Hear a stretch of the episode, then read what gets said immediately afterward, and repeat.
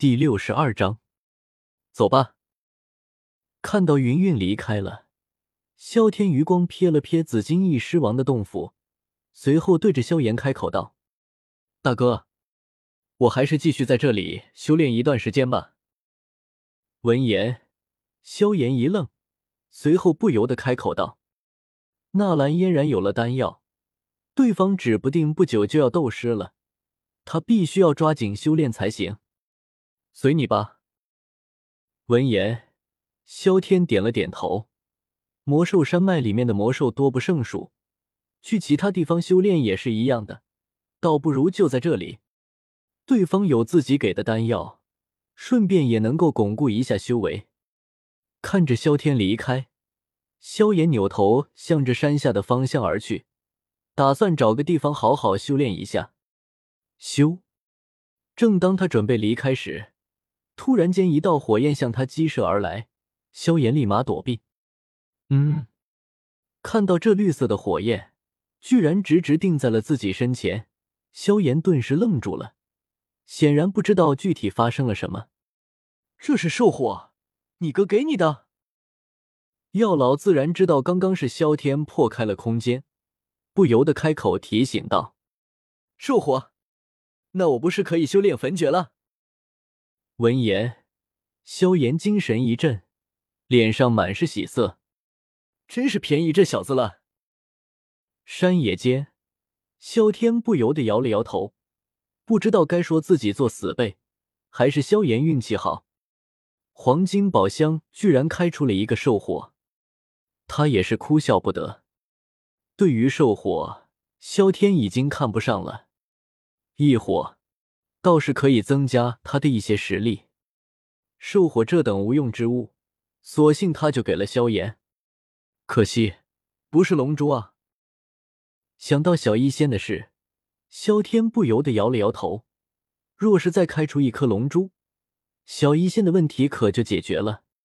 龙珠可比兽火重要多了。刚刚离开一会，又得回去了。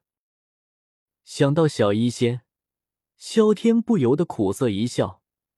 几个小时前，他才郑重的道别，没曾想到现在又要见面了。不过，他现在也确实没有其他地方可去的。身影一闪，萧天直接回到了青山镇。青山镇还是那个青山镇，似乎什么都没有发生过一般。万药斋依旧开门营业，客人络绎不绝。萧天直接来到了后院，看着小医仙在那里发呆，萧天一愣，随后嘴角微翘，悄悄的来到了小医仙身旁。怎么，想什么东西这么出神？萧天轻声的开口道：“嗯。”听到这声音，小医仙吓了一跳，立马扭过头去，看到居然是萧天，小医仙身体一僵：“你。”你这是怎么了？看到小医仙脸上满是泪痕，眼睛还是红红的，萧天脸色一变，有些担忧的开口道：“呜。”小医仙并没有开口，一把抱住了萧天，显得极为激动，哭得更加大声了，不知道是在伤心还是在欢喜。嗯，看到小医仙这样，萧天也是吓了一跳。任由小医仙就这样抱着，眼睛却是瞥向了桌子上面的羊皮卷，看到上面的四个大字，萧天身体顿时僵住了。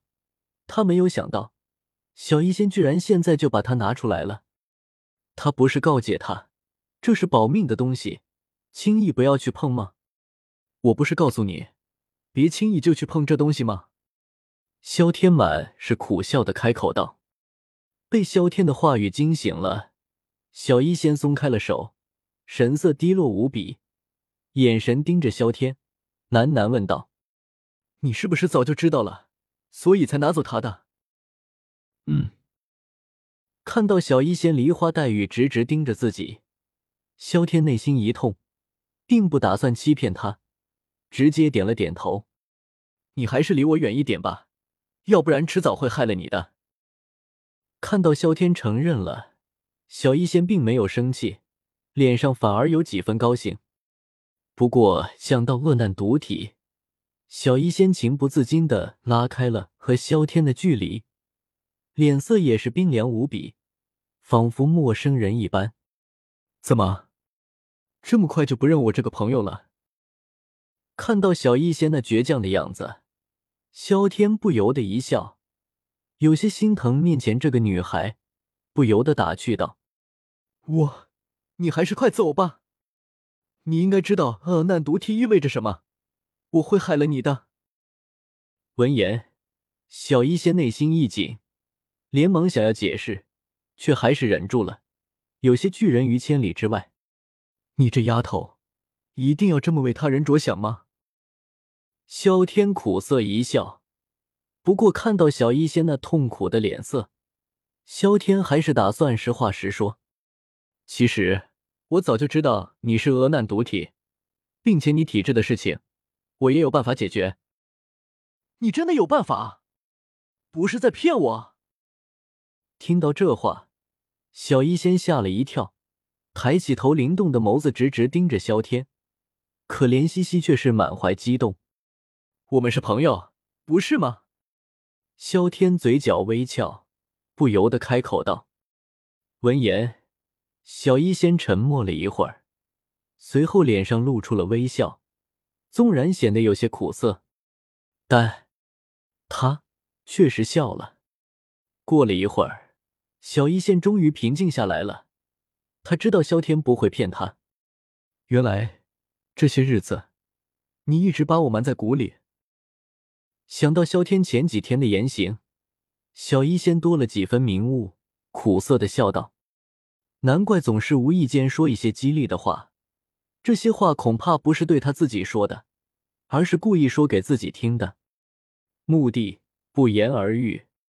没办法，总得把你稳定下来，要不然你不得自己吓得跑了。”萧天耸了耸肩，不由得开口道：“若是见面没几天。”就把事情说了出来，小医仙哪里会相信自己？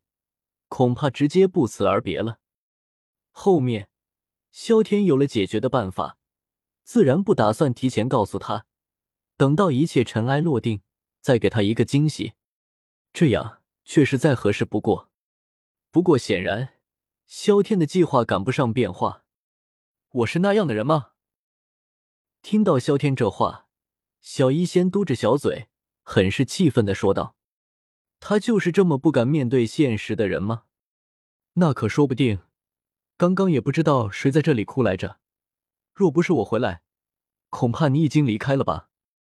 萧天耸了耸肩，无奈的开口道：“这，你说的没错。”听到萧天这话，小医仙顿时愣住了，盯着萧天看了看，苦笑着点了点头。